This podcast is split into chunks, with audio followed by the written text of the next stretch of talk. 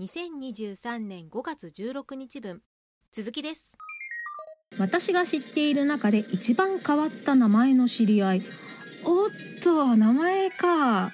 なんかいいた気がするけどもう忘れちゃったよ。あの私一回スマホを変えた時に今まで相当結構知り合いがまあまあいたんですけれどもその連絡帳を丸コピーしなくてあ違う。あのね一回 OS をリセットしたんですよ。あのアップデートをしようとして買い替える前にアップデートをしようとしてでなんか変なとこ押しちゃったっていうかななんか寝ぼけて再起動みたいなことをしようとしたらなんか変になってしまってあのアップルループリンゴループってやつですかね。あの暗闇でリンゴのマークだけパッて上がってそれが延々とクラウドには残ってるんですけれどもね。なんですけれどもあのスマホ本体にその連絡帳を下ろさずあの普通に必要最低限の人の分だけ新たに登録し直してで変にリセットしちゃったんでなんかいたと思うんですけれどもおーないななんか沖縄っぽいね。なんか比嘉さんみたいなそんなような感じの人とかぐらいかなそこら辺ぐらいしかないなそんなに変わった名前覚えてないなうん。あでもあの刀？剣？剣？って書いて剣？っていう名字の人はいらっしゃいましたね。元気かな？うんそこら辺かな。またその剣の感じもちょっと旧漢字かなんかでちょっと違う感じなんですよね。そこら辺かな。まあそんなところですかね。えー、名前。えーじゃあ次のトピックに行きます。私が一番好きなコスプレ。コスプレか。えー、それは見る方やる方？見る方やる方そうね。まあこう見えても私その昔コスプレをやったことはあって、えーどんなコスプレかって言いますと「あのスター・ウォーズの」あのアナキン？の小さい頃？あのエピソード1の頃のアナキンの コスプレをしたことありますよ。結構本格的にあの金髪の面をかぶって。あの当時エピソード1をやっていた頃もう相当前ですよね。えさえ30年そんなになる？いやそんな。エピソード1をやった頃にあのーまだ今ほどこう渋谷でねあのハロウィンで仮装とかコスプレとかそういうんじゃなかったそういう時代じゃなかった頃にあの吉祥寺だったかな？かなんかの街のイベントみたいなハロウィンで。そういうこ、まあ、日中だったんですけれどもそういうコスプレイベントがあってそれに友達と一緒にもうちょうどこう「スター・ウォーズ」のエピソード1を公開した年で「よしやろうぜ」って言ってで私が一番ちっぴっこだった背がちっちゃかったためにあのダース・ベイダーですね。の大元アナキン坊やをやってで友達がオビワン若い頃のオビワンですね。ユアンとあとクワイガをやってあとダース・モールをやる人がいてだから12344人で行ってで当時ねあのそんなにねコスプレ市民権があったとかそういう感じのもなかったからすごい仮想行列でちょっと街を少し練り歩くって感じのをやってでそこでなんかあのコナン君とかねルフィとかいて「あコナン君ルフィ」とか言って「あアナキンだ」とか言ってキャッキャってかそんな可愛らしくにぎわった覚え出がありますね。懐かしい。で私が好きなコスプレ好きなのはねあーコスプレっていうのかな、まあ、制服とかはどうえどう言えばいいんだろうコスプレ。そんな。うん。そしてもう10分。じゃあちょっとその前に10分を切ったので、えーすみません。突然なんですけれども、終了10分前を、えー切りましたのでちょっとこれからあのすいません。ダジャレ考えタイムに入ります。あ一人いっちゃった。え途中からお聞きいただいているあなたにはこうなんだっていう感じなんですけれどもこのポッドキャスト「一心伝心は」え終了する時にダジャレを言って逃げるように終わるのでちょっとここからえ今回のお題とか何かしらのダジャレをひねり出すんですがえー、とさてと。どうしたものか。小桜知恵はただいまダジャレを考えどうぞコメントしばしちょっとご簡単ください。あのーチェンジとかそこら辺のコメントをなんかしていただけると嬉しダジャレをいです思いつくまでどうぞコメントにてご歓談ください。小桜知恵はただいまダジャレを考え中です。ダジャレを思いつくまでどうぞコメントにてご歓談ください。小桜知恵はただいまダジャレを考え中です。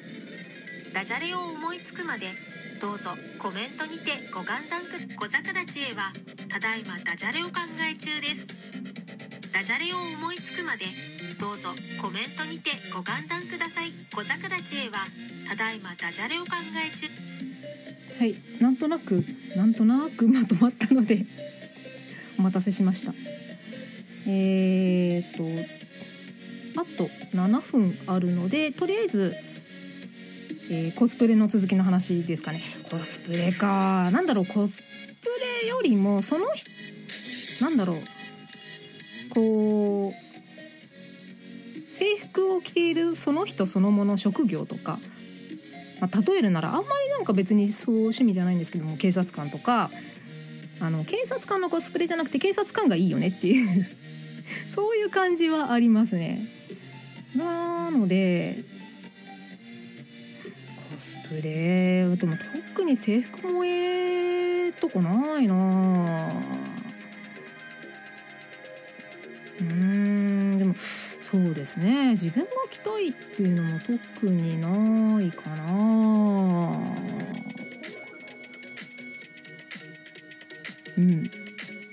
やっぱりコスプレよりもそのものとか本家とか その方がいい気がします。次。はい、えー次のトピック、えー私の父親母親の趣味。両親の趣味ですか？親の趣味。親の趣味ね特にねないんですよ。あ曲が。よいしょよいしょ。そうですね特に曲がなくあー曲じゃないや。えー、親ですね。おかおかんがその昔ステンドグラスあのガラスを切ってあのいろんなね色のガラスでそのつなぎ目をハンダゴテでこうジューってつなげるっていうそういうステンドグラスをやってなんけど作品を見たことがない。うん。そうですね。割となんかこうまあねあの私を育ててたってね忙しくしてたっていうのもあったと思うんですけれどもうん。そうですねそんな作品形になったものを見たことないんですよね。そんなとこかなってお音がね本当に特に何もなくてせいぜいちょっと野球を見るのが好きかなぐらいでスポーツ観戦まあテレビでね見る範囲とかそんなぐらいなのでまあそんな両親のもとで育ったのがこれですよ。まそんなとこですかね。はい、えじゃあ最後の最後かなギリ。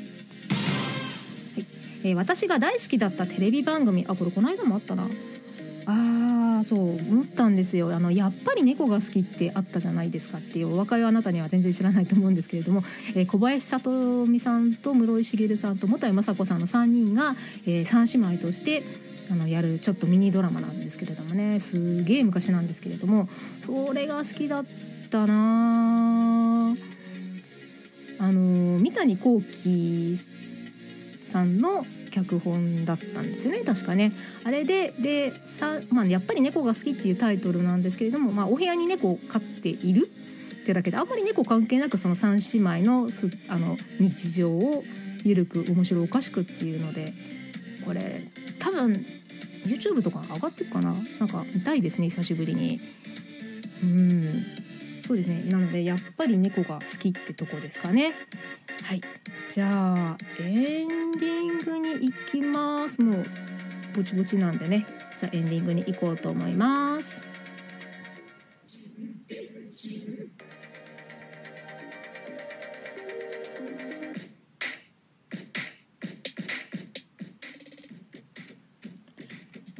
異なる心電気で進む一方通行平行線な維新伝心エンディングです、えー、維新伝心毎度毎度ね今回は特に何の予告もなくああと2分ですね。はい言い急ごうえー、っと毎度毎度唐突にですね13回目のライブ配信をお聞きいただきありがとうございます、えー通常はこの維新伝心不定期収録で一つのテーマを一方的に長々とつくづくにくっちゃべっております、えーこのラジオトークの他にも Apple Podcast またはスタンド FM ノードでお聞きいただけます。こちらの方もお時間ございましたら聞いてみてください。えー、っとそうですね。今ちょっとそのイメチェン？アイコンも変えたんですけれどもいろいろイメチェン計画をちょいちょいしているのでちょっとまたね今月中できたらいいけどなーって感じですけどね。えーそうですね。です、えーなので、えー今夜のこのライブ配信はですねラジオトークでしたらアーカイブはすぐにお聞きいただけます。明日の夜頃に、えー、Apple Podcast スタンド FM ノートねアーカイブアップいたします。それではまた次回、えー近いうちに配信いたします。フォローいいね受けるねねぎらい好きリツイート拡散マシュマロ投稿していただけますと大変嬉しいです。えっとそうですね。あのレターを開放しておりますのでえっとスタンド FM もねノートも、えーこのラジオトークかもやっているので、えーしていただけると、えーレターいただけると嬉しいです。そして何よりここまで聞いてくださったあなたアーカイブを聞いてくださっているあなた、えー本当にありがとうございます。それでは、えー最後にダジャレで締めたいと思います。僕は幼稚園児4月に幼稚園に来たんだけれども僕の桜組の先生よりも隣のチューリップ組のまゆみ先生の方が良かったな。チェチェンギチ。園児がチチ園児舌打ちをする園児チ園児チェンジでチェンジで すいませんでした。はいそれではおやすみなさい。小桜千恵でした。